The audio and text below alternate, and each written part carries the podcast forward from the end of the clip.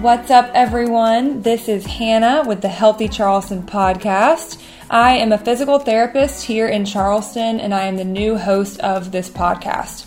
This podcast is meant to give you the correct health and fitness information, along with spreading awareness of all of the different health and fitness professionals here in Charleston. I love being able to use this podcast as a way to meet all of those around me that are trying to make the world a better place. And my mission as a PT is to educate people and to empower them to take ownership and control of their health. This is season three of the podcast. You can find us on Instagram at Healthy Charleston. Otherwise, thank you so much for listening. Enjoy the show.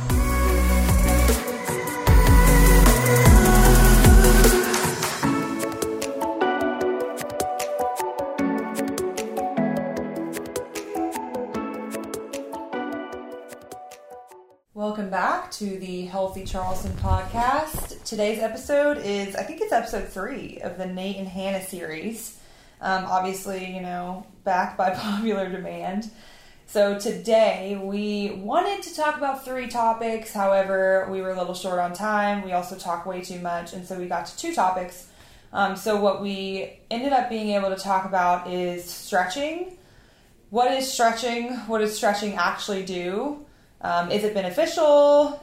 I- are there any negative effects? Is there something that we could be doing more efficiently? Um, you can kind of assume where we're going with that one. A little bit about like mobility and some like locked up ankle solutions. And then we got to talk about rice. Um, so, rice is the current, you know, like what they teach you you should do if you have an acute injury, which is rest, ice, compression, and elevation. Obviously, if you can, um, if you know anything about us, we kind of bash that a little bit and just talk about other things that you could be doing um, that may be more beneficial and may further strengthen your recovery process. And so we actually came up with a new acronym. acronym. Um, it's pretty great, super scientific, and really easy to remember. So we hope you enjoy. As always, thanks for listening. What's up, everyone? We are back. I have Dr. Nate Jones with me. It is 9 a.m., and Nate is struggling to be awake right now. This is the Healthy Charleston podcast. We are back by popular demand. So, today we are talking about rice, not jasmine rice, but rest ice compression elevation. We are discussing knee valgus, um, which is also known as caving in we are discussing stretching. What is stretching? What does it really do? What is mobility? What should you do for your jacked up ankles? That was a question I got on Instagram. And then we are also discussing what is the other thing we're discussing? I think that's it, right? I think that's it. Yeah, who knows what we'll what Some, we'll talk we'll about get into something. Yeah. Okay, so we wanted to talk about stretching. So, patient comes into PT and they're like, "Yeah, you know, I've had this pain for a while, and um, I just want you to give me some stretches." And I'm like, "Oh, well, like, let me blow your mind, um, because that's actually probably not what I'm going to give you." Yeah. So let's dive into that. What what is why did stretching get this like? It's like um, the new like turmeric, right? Everyone thinks Yeah. that turmeric is gonna like solve their problems. Like everyone Yeah. thinks like stretching is like the solution. Like oh, I just need to stretch more. hmm So I think there's just a really long history of uh, like before we knew modern anatomy and physiology stuff of like, hey, stretch to like lengthen and stuff like that. And this it's not bad, right? So stretching feels good, and that's kind of why it's la- unless you like really aggressively stretch. And that's why it's kind of lasted this long because it does legitimately like you stretch out, you're like, oh, I feel kind of nice. Um, it desensitizes things. So if you uh, have shoulder pain, you kind of stretch out your shoulder. Your shoulder may hurt a little bit less after, but that's not necessarily different than any other modality we use, right? In regards to like you know stem, dry needling, scraping, cupping, whatever. Um, and I, th- I think the way to look at stretching generally in a PT clinic, because we're not going to, usually we're not going to be seeing someone for like nine months to a year. So there are chronic effects of stretching where you do improve flexibility over time. Um, there may be some small tissue changes, although that I think that's under debate whether or not that really happens with stretching. But you can improve flexibility um, because your it makes your nervous system a little bit less um, prone to guarding at the end ranges of where your muscles can stretch to. So let me see, let me think. So basically, in your muscles, you have like these two uh, proteins that are like these big long, long lines, these Are two gonna ropes. talk about sarcomeres? yeah, talking about some myosin to actin. about sarcomeres. Yeah, some cross bridging, um, sarcomeres, Sarcomeres. sarcomeres. Um, but basically, like these two ropes pull on each other. One pulls on the other rope, and your muscle shortens. Or when you stretch it out, these ropes have to like set, like go past each other and lengthen out. And at a certain point, your nervous system, at a certain point of that stretch, is going to say, "Hey, I don't want the muscle to lengthen anymore because." Um, this could be potentially dangerous or this and it's probably not dangerous but it could potentially be or you can't produce force when these when these two ropes are too far apart from each other. And so your nervous system stops your muscle from being able to extend past that basically. And so when you chronically stretch you desensitize your brain to that end range stretch on the muscle and you allow those ropes to go a little bit further past each other. So that may improve uh, range of motion on a on a large scale looking at your body. So you stretch your hamstring chronically, and eventually you can like touch your toes without too much of an issue if you couldn't touch your toes before. It doesn't mean anything about about the muscles has changed.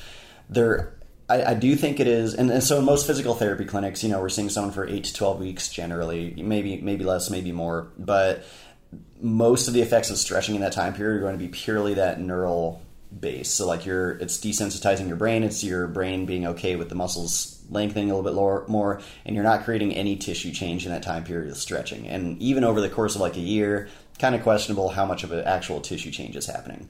I do think it's worth looking at stretching as um, a load also though. So like stretching your hamstrings still puts a load through your hamstrings, just like doing a deadlift would. It's just a very low load compared to what a deadlift would be. Um, and so, especially with like more current um, like muscle growth research, like what stimulates muscles to grow, right now it looks like a really big stimulus for that is loading at an end range of what a muscle can stretch to, what a joint can get to. And so there is probably some, and I know there are there is in some animal studies, um, there is a little bit of a hypertrophy stimulus with with like a pretty significant stretch. And so maybe over a really long period of time, you do see a little bit of muscle growth from chronic stretching, but it's probably it's such a small effect that it's not going to compare to even just a few weeks of actual lifting weights. So right? it's like So- not using your time wisely. yeah, exactly. Unless you really need that increased flexibility, and even then, I would argue there's probably better ways to get there. Yeah. For the for most things. So yeah, okay. So if you have full, you know, what's considered full range of motion for Mm-hmm. your demands, is there like why do people think that they need to have their muscles lengthen? You know, people are like, "Oh, let's Yeah. lengthen and strengthen." Why do what is the benefit of being able to stretch and get into these like funky positions unless you unless that's one of your goals? Mm-hmm. Yeah, yeah. If you want to get in funky positions, like like go for it. Is But- there a downside to stretching? So, so, yes, so acutely there is so so upsides. A lot of people want to say that um, stretching decreases injury risk, and it really doesn't seem to. Um, like it's it's pretty neutral in regards to injury risk. Um, there's uh, oh man, there's a few studies I think in the military looking at. Um, the most flexible recruits versus the least flexible recruits versus like the middle group recruits. Like Chris Gregory talks about this, I think, in this our professor in, uh, at MUSC. And the least flexible and the most flexible recruits both had an increased injury risk in, in boot camp, but that's not looking at the effects of stretching. That's looking at flexibility and like so so there was no intervention there. It's a cross sectional study, right? So it's not looking at people who started stretching and then decreased injury risk. It's just looking at where they are flexibility wise at that time, and like potentially maybe the more flexible people are stretching more, but we don't really know. Um, probably not. So uh, downsides to it are that if you stretch really, really hard for um, like a couple minutes, basically right before you exercise, you're going to decrease acute power output. So you're going to decrease um, basically the amount of force you can produce with your muscles, and that that may partially be. Um, because like a stretch is ischemic, a stretch simulates a little bit of like that loading, right? So if you if you lift something heavy, you probably can't lift something as heavy again immediately after that. If you stretch really, really hard, you're probably not going to be able to um, create as much power output immediately after that. Um, it, it, it is a pretty short term deficit. So, like, if you wait 20, 25 minutes or whatever, and it may even be shorter than that. I'm not sure on the exact numbers, but you're probably going to be able to create power output again. So, um, aggressive stretching right before a, an activity where you need to be strong and fast, probably not a great idea. Just do a dynamic warm up or something like that, where you're where you're moving and sweating a little bit and actively working through ranges of motion versus like static holds. So that also shows that the effects of stretching are not long term. Mm-hmm. You know, if I stretch for 30 seconds to a minute, unless I quote unquote load those new ranges, Mm-hmm. then I might not save it. Like, Yeah. it might not stick. Right? Yeah. Or like, I mean, if you chronically stretch for like six to 12 months, you're probably going to have increased range of motion, but it's not necessarily due to tissue changes. Yeah. It's just due to nervous system being okay with. how do we know the difference? You know, how do we know Mm-hmm. if someone makes changes because of their nervous system? Mm-hmm. And obviously, it's always nervous system, like Yeah. to some extent. Or how do we know if it's actually like a muscle length Yeah. problem? So we we probably don't care all that much, I guess, functionally, but there is Yeah. research looking at um, stretching, and there's research at looking at lifting through a full range of motion, like lo- like aggressively loading um, into end end range stretch, but not a static hold, right? So like doing like Romanian deadlifts or something for your hamstrings, where you Like go split through a full squat. yeah. And that actually creates more um, physical muscle length. So muscles are made up of these. So those those ropes that I was talking about earlier are contained within these like little cylinders that go end to end called sarcomeres, and muscles are made up of these sarcomeres in series, just a whole bunch of them end to end. And when you chronically lift through a full range of motion, you actually get more sarcomeres in series, um, kind of down that muscle. And it's it like the muscles look a little more complex in that they're kind of like interwoven webs Yeah. basically but like you so muscles do physically lengthen by lifting through a full range of motion like loading heavy through that full range of motion versus just chronically stretching so that's probably the i, I don't know i don't know how much of a difference it would make necessarily uh, like just on a macro scale like do we care that much maybe so uh, i'm gonna go off on a tangent sorry All right. I'm gonna here say- all right so so there's something called the force velocity curve with muscles, where um, the the faster a muscle is contracting, the faster that muscle is shortening, the less actual force it can produce, um, and that's basically due to the the ropes I was talking about earlier can't pull on each other quite as efficiently when you're doing a really fast contraction velocity. Um, so if you have totally making up numbers, and there's way more sarcomeres in series in this, but if you have 100 sarcomeres in series that make up the length of a muscle, at any given whole muscle contraction velocity, so say it's contracting at 50 miles per hour, making Oh, up numbers wow. again. I don't know. I don't know how fast muscles contract. it's probably in like centimeters per second or so. I don't know. Um, but anyway, say it's contracting at 50 miles per hour, and um, so that means each of those 100 sarcomeres has to be contracting at a certain speed to make it that whole muscle total shortening velocity, right? If you have 150 sarcomeres in series and the whole muscle is contracting at 50 miles per hour, then each of those sarcomeres in series has to contract 30% slower than, than the 100 sarcomeres in series to make up that 50 miles per hour total. And so that means that it's on a better place. Everyone's asleep at this point, sorry. No, no. It means is that so it means that longer muscle is at a better place on the force velocity curve at any given whole muscle contraction speed, and so it should theoretically be stronger. So a longer muscle is stronger, but you don't get a longer muscle by stretching necessarily. You get it by lifting through a full range of motion. Oh man, I'm like trying to process what you just said. Sorry, yeah. So, if you have a hundred sarcomeres, Mm-hmm.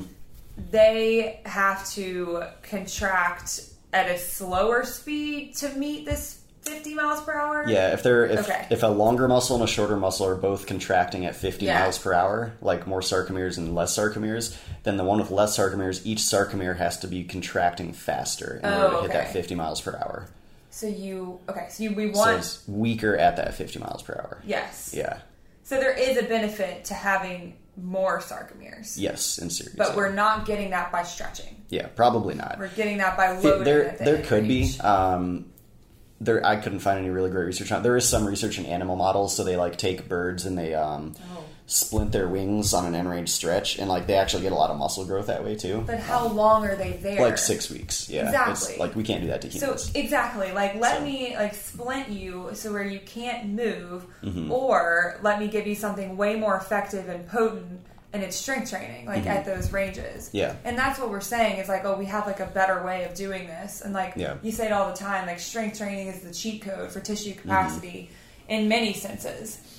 So, okay, everyone also says that we talk about it too. Like Mm-hmm. loading is what is going to make the change. Like, Mm-hmm. what is the definition of loading? Because if stretching to an extent is loading, Mm-hmm. then like, is it an active loaded position? Is it me putting a kettlebell on my knee and trying to put my knee over my toes? You know, like, Mm-hmm. like what is loaded? Is it simply adding load? Yeah, I think it's lo- worth looking at like a continuum of of everything as loading, right? So you put an astronaut in space and they have no gravity and they lose bone density and muscle mass rapidly, like really, really fast within a few weeks. It's crazy, like worse than being on bed rest. Um, So that's just the load of being alive on Earth, right? Like you, there's always some load. Stress happening. of being yeah, here. just the stress of, of 2020. Existential load. Yeah. Um, so you stretch a muscle, you, you put you're stretching something, you're putting a little bit more load through that. Um, but if you're looking at stimulus adaptation, if we're looking to physically make muscles longer and we're looking at making muscle tissue capacity increase, like making muscles bigger and stronger too, then there has to be enough load to stimulate the cellular signals that lead to that. So like there's there's a molecular pathway called mTOR that really like we kind of have zoned in on as like this is what stimulates muscle growth. When this is triggered, muscle growth happens, and there's there's a few workarounds for it, um, but it's probably the main one. Um, and that really seems to be stimulated mostly by mechanical loading um, in the research right now. And then I really think metabolic byproducts also play a role. We just don't have as much research on it at this point. We're and part of that is like what are metabolic byproducts, which ones are we looking at, blah blah, and all that. So, but I think at some point we'll get there. So, um, yeah, so basically, like mechanical load is on a continuum, and at some point we have to load the area enough in order to stimulate the cellular signals that lead to the muscle getting bigger. Um, and that's not like casual static stretching. That's like lifting something decently heavy between 30% to 90% of your one rep max, um, close to fatigue within a few reps of fatigue to maximally stimulate muscle growth. And that's fairly clear in the research at this point. Like there's been a lot, even the like last six six years, people have really elucidated like that's that's probably what we're looking at here. So So the mobility exercise and Mm-hmm. like every po- very popular in CrossFit gyms. Like you Mm-hmm. put your foot on a high box, right? You put a kettlebell on top of your knee, and you Mm-hmm. try to get your knee to go as far over your toes as possible. Because Mm-hmm. everybody in a CrossFit gym wants ankle dorsiflexion. They think Mm-hmm. it's the solution to all their problems. yep. Is that a beneficial exercise? So if you're if you have very limited ankle range of motion and you're going to squat in two minutes and your squat is so hindered by your range of motion that you'll take a little bit of that decreased power output from your calf, which probably doesn't matter that much, um, in order to gain a little bit of temporary range of motion so that your squat looks Yeah. better, then like stretch, squat, stretch, Okay. squat, like squat pretty quickly after. Your calf won't be as strong. Calf strength does matter for squats, but probably not that much. And honestly, if you're like having such trouble squatting um, because of your ankle range of motion, like if you're kind of that new to it, then then maybe you're not loading enough for the calf strength to matter that much anyway.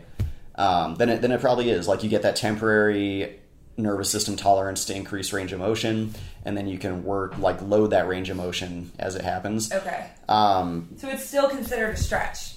yeah, It's still like a stretch that you should follow up with using that new range Mm-hmm. of motion to like train your body to be able to get into that position easier. Yeah, I would argue a better long term fix for that would be just like hanging out in the bottom of a squat, like with something heavy, or um, I like seated seated or standing calf raises off of a deficit, so off of a step or off of a few plates. So you're stretching your calf through an entire full range of motion, and then doing calf raises like that. So you're actually loading heavy enough to stimulate muscle growth, get those extra sarcomeres and series through that through that full range. But What about the knees over toes lunge?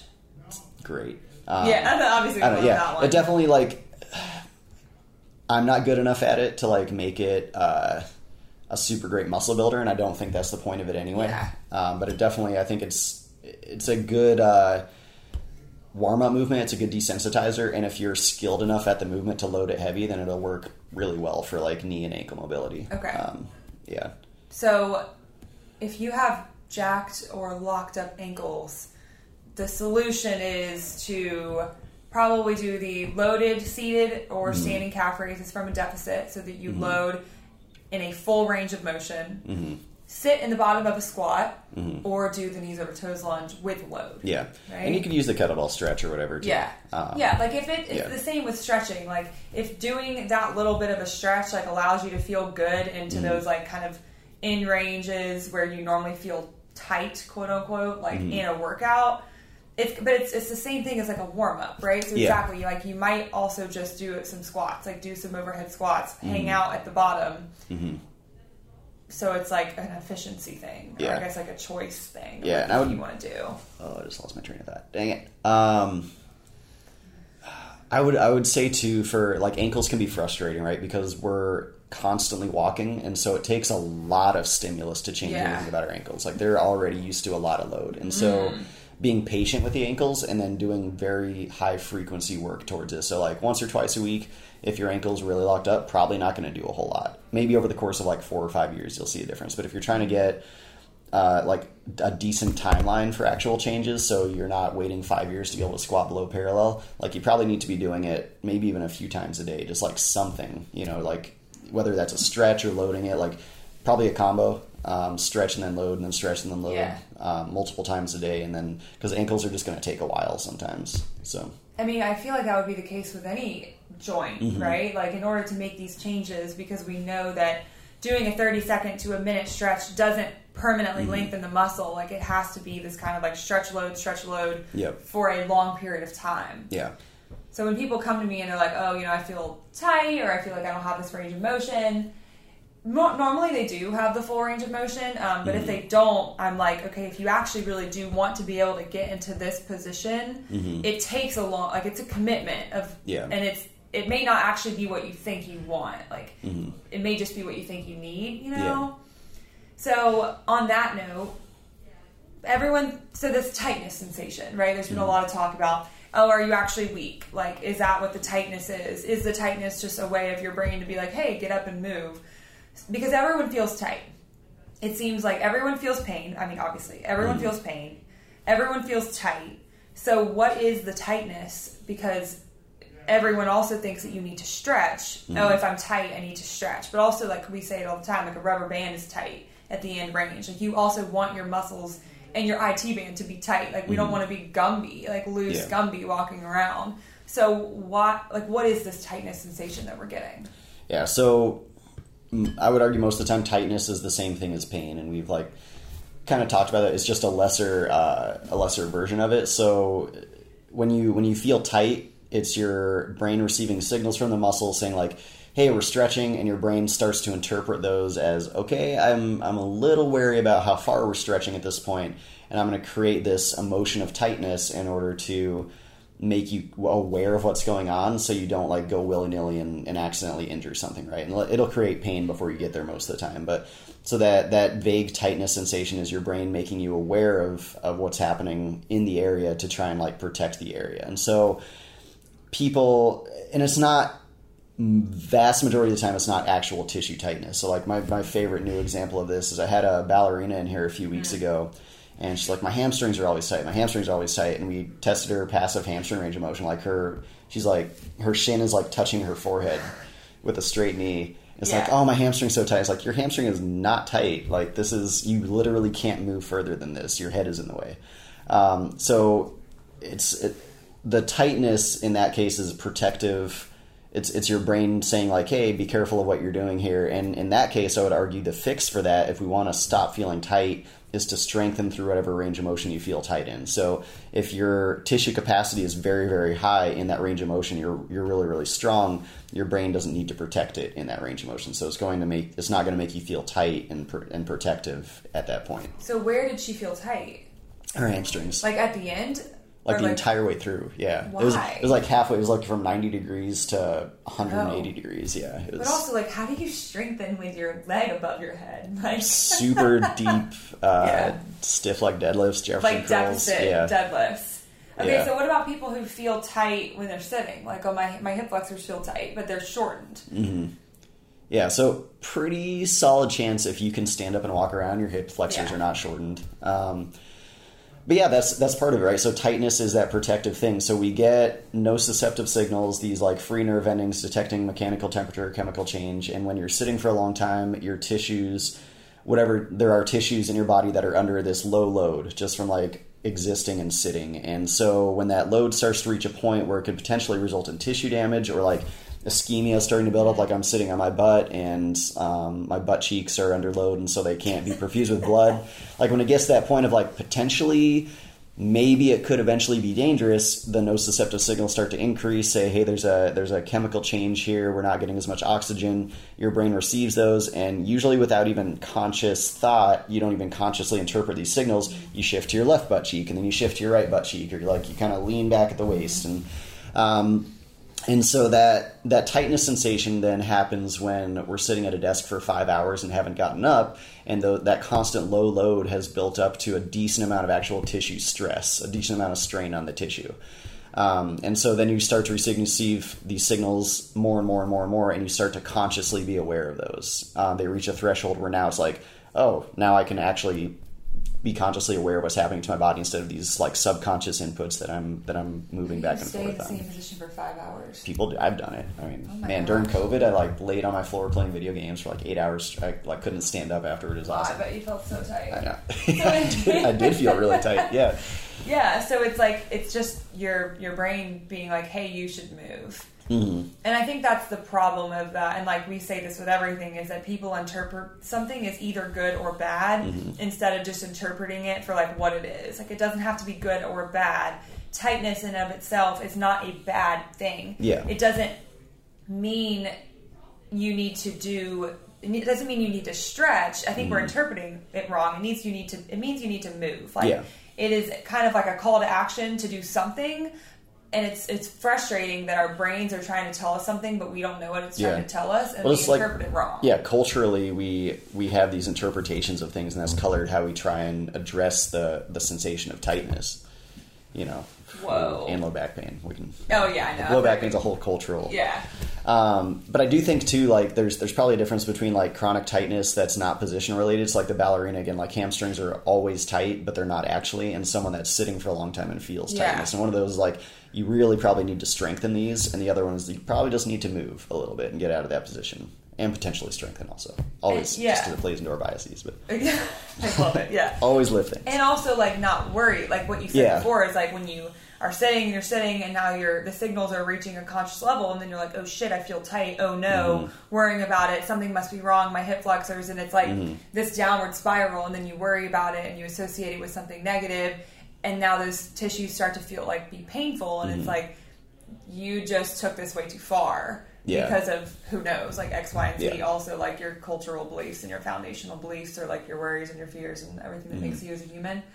Yeah, like I so like I I deadlifted relatively heavy yesterday, and like my low back feels tight as shit right now. Yeah. Um, I can still touch my toes, and basically all that tightness sensation is telling me is how like, hey, don't deadlift heavy again today. You know, it's it's like that little bit of a warning signal like, hey, you put a lot of stress through yourself. Like you're aware of I'm aware of my back right now. It's not pain. It's not catastrophizing. I didn't damage anything. This is normal. Um, Exactly, And so, in like- a day or two, it'll feel normal again. How do we get everyone to feel that way? Yeah. Like, I think it's just experiencing it over time and then just being educated on it. yeah, like how do we educate people enough to not interpret that low back tightness, or, you know, the low back pump as a negative thing?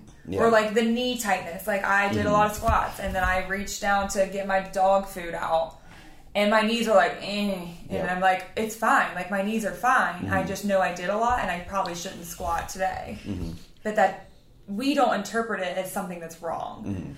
But even sometimes Even Mm-hmm. sometimes we do, yeah. right? Yeah. Like even like pain is like fatigue is different than pain, but sometimes you're like, oh, it's not Mm-hmm. fatigue, it's pain. And we are, I mean, obviously I'm newer in the field, but like you've been in the field for a while, very educated, like you do all this research, you like constantly look into these things. And so if it's taking us this long to like accept this and we still struggle with it, like that's what we're trying to get our patients to understand too. Mm-hmm.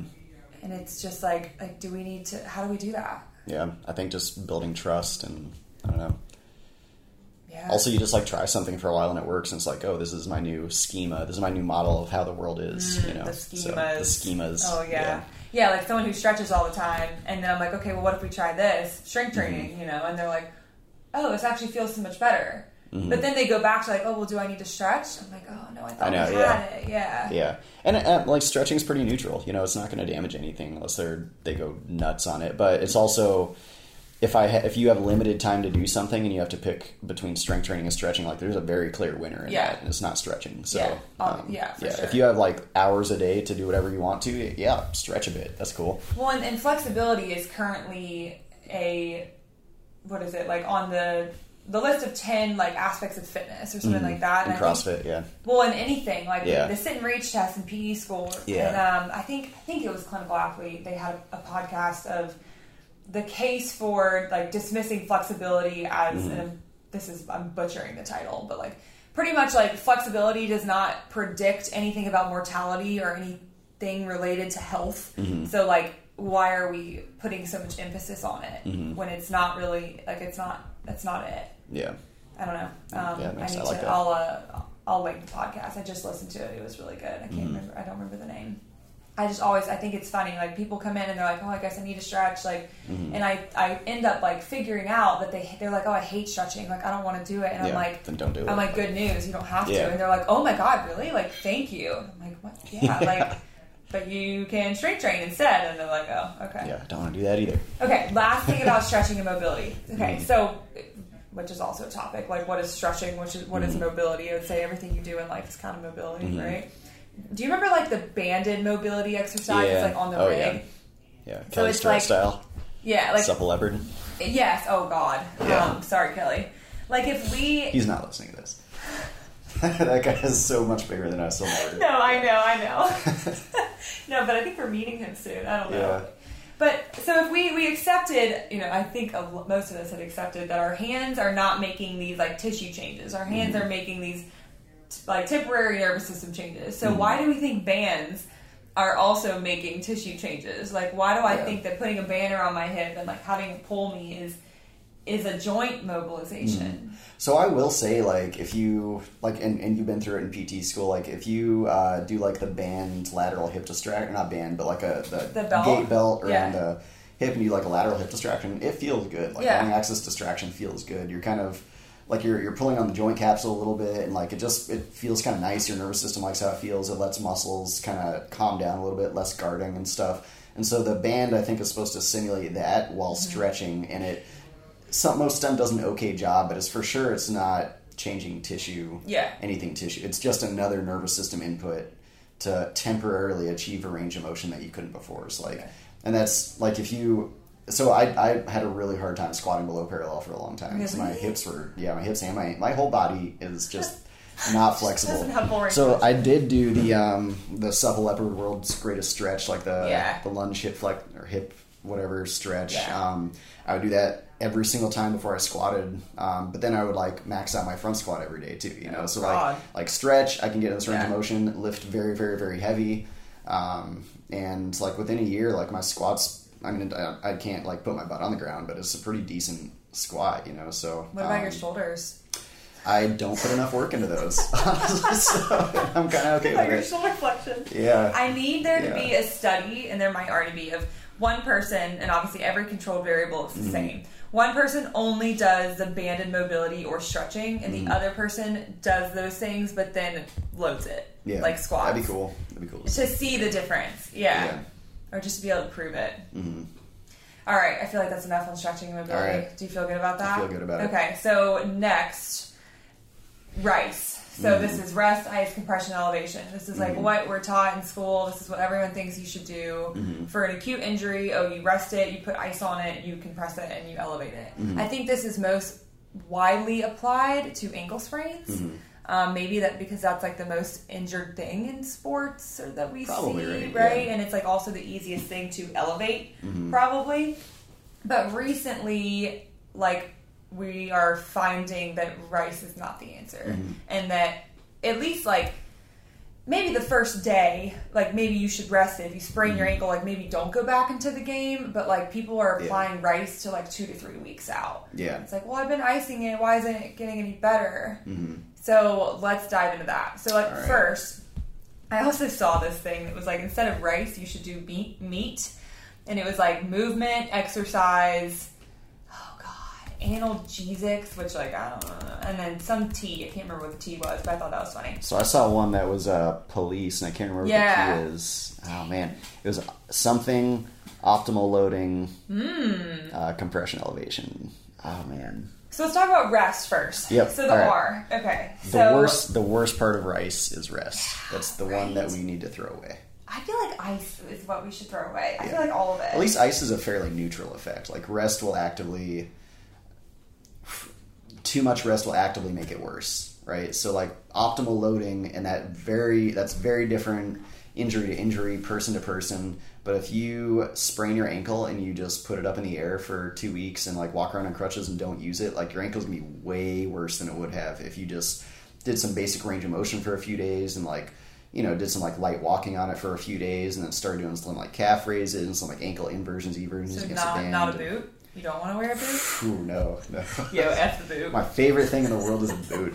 Yeah, like Um, if you have an injury, I get it that you that it's painful, right? But like Yeah. the most important thing is finding ways to move that are in that tolerable amount of Mm-hmm. pain. Otherwise, like you can become even more sensitized to movement overall. Mm-hmm. And like add more problems, right? So like things that may not ever have been involved are now involved because now everything is so sensitive to quote unquote like protect this Mm-hmm. ankle because you're not moving it at all. So you're kind of feeding into this like oh well i have pain i should not move it okay Mm-hmm. well i'm not going to move it so now i do have pain whenever i try to move it and it's just like this cycle and that's why we see like chronic ankle pain Mm-hmm. or like chronic back pain like the whole fear avoidance of movement and like chronic sensitivity Mm-hmm. and so instead of resting it find yeah find any graded way to move it so that you one don't lose range of motion and that you don't lose strength like as much as possible because what you the I feel like the biggest problem we see especially with the, the boot mm-hmm. is that people wear the boot and then they take the boot off and they're worse than before because Yeah. they haven't put any load through their ankle and their foot, which is what you said before. Like we usually get constant load walking, doing all these things. So if you take that away, it's going to adapt to that and it's going to adapt to be weaker. Yeah, yeah. The boot keeps you in one position. So if you already have an inflammatory response trying to heal tissue, when when that tissue starts to heal, it's going to make, be, be a very stiff joint. Like that's going to be actual stiffness, right? Um, actual tightness. Um, the boot has about a sixty-six percent um, rate of injuring other parts of your body. So whether that's your knee on the same side or other side, your low back.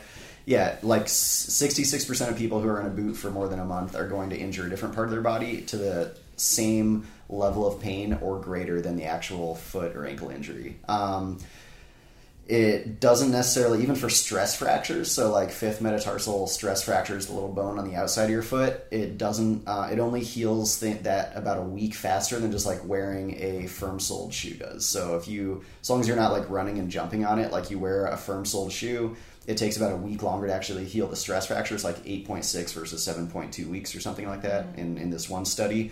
Um, which isn't bad. And then your foot's not just like a blob of useless tissue at the end of that. Um, I had a patient. Uh, we're going off on a boot tangent. Sorry, I'll, I'll try and be fast about it. Yeah, I have a patient who had a stress fracture. She was put in a boot for two months. Um, came out of the boot and immediately sprained her ankle. So now she has a stress Oh, fracture God. and an ankle sprain, and her entire ankle hurts now. So like, it's just not a unless unless you're post surgical or you like cannot heal your your stress fracture or whatever other fracture in your foot. Like unless your foot actually needs to be immobilized, don't immobilize it. An ankle sprain is not cause to immobilize. So that's the um, thing is that people are like, oh, I feel like I should rest it because I'm afraid I'm going to damage it further. Mm-hmm. And then we dive in this rabbit hole of like, well, what is damage? Also, mm-hmm. did you actually damage it or whatever you think is damage? Mm-hmm. Or is it just a simple like load versus capacity thing? You mm-hmm. took it a little bit too far. That like people all the time, like I feel like we get most people that come in here and they're like, oh, mm-hmm. like I can move. Like that's all I Yeah. needed to hear is that I'm not going to damage it. Yeah, and that's like tissues as they're healing respond to mechanical loading by becoming stronger along those lines of mechanical tension. And so if you don't load your ankle at all when when things heal, it doesn't heal very strong. Um, and that's really like that's a, just generally for your entire body, right? So it's not just the ankle, but Yeah. like if you sprain your ATFL and you gently load it and keep pain to like a three to four out of ten or less, and like there, it's not per, not perfect guidelines because there's only like a study or two looking at that, but that is kind of what PTs are are on board with right now. Like you know, tolerable pain, yellow light pain, so it's not like oh my god, I'm going to die if I put weight on this. Just like an awareness, minimal discomfort. Um, Yeah, minimal discomfort, and you load it within that minimal discomfort, it's going to heal stronger than it did before, and then hopefully you don't have like chronic ankle sprains for the next decade of your life. Exactly. Like take advantage of the healing and the, Mm-hmm. the inflammation that is there to like get in there and make it stronger so that Mm-hmm. it adapts to become stronger, not weaker. I feel like we should make our own acronym. Ooh. Okay, yeah. so what would our replacement for rice be? Movement, right? Yeah. Okay, so M. All right, we're gonna see what we All come right. up with. Yep. All right. Okay, um, let's talk about ice. Okay. So Personally, I think ice is miserable. yeah, I don't enjoy it. Um, And so I'm like, after an injury, if you want to feel good, like, why would you do that? Some people like it, I guess. Mm-hmm. Um, and I think so. The reason for it is people are like, oh, well, I need to stop the inflammation. mhm, which is not what you want to do. So first of all, exactly, you don't want to stop the inflammation, and also ice barely even does that, right? So yeah, if you apply ice to the surface of your skin, it changes the temperature a little bit to like maybe a quarter to a half inch deep. So like ATFL pretty close to the surface, maybe it changes the temperature a little bit. It's questionable whether that minor temperature change does decrease inflammation, but let's just kind of say it does. Um, you still probably don't want to necessarily decrease the inflammatory response when it's healing because that's the point of the inflammatory response is to help heal it. Um, and even though it hurts, like that pain is on purpose. It's telling you like, hey, don't go do something stupid with your ankle right now. You know, like optimal load it. Don't go sprint 100 meters as fast as you can right after an ankle sprain. Um, so like an ice pack might feel good on the surface of the skin because it it makes you pay Ooh, attention to that control Gate control theory. Yeah. Um, so it'll, it is, it's a stimulus, it's a sensory experience your brain is paying attention to instead of the ankle sprain. So, like, maybe from a sensory experience standpoint, could be okay. I would rather do heat. Like, heat's Yeah, nice, same. heat, heating packs feel good. I would rather drink. Yeah, exactly. Yeah. that would do Um, the same thing. Yeah, you can get more aggressive with ice, so you can do an ice bath, right? Like submerge the ankle in ice water. So that again does that that has been shown uh, a few times in the last couple of years to decrease long term adaptation to exercise. If it decreases adaptation to exercise, it probably slows down the actual recovery from injury process too. that? You don't, Exactly. but it does it does increase acute performance. So it it does if if Mm-hmm. you submerge your limb in an ice bath, it lowers the temperature of that limb enough that it does decrease the inflammatory response.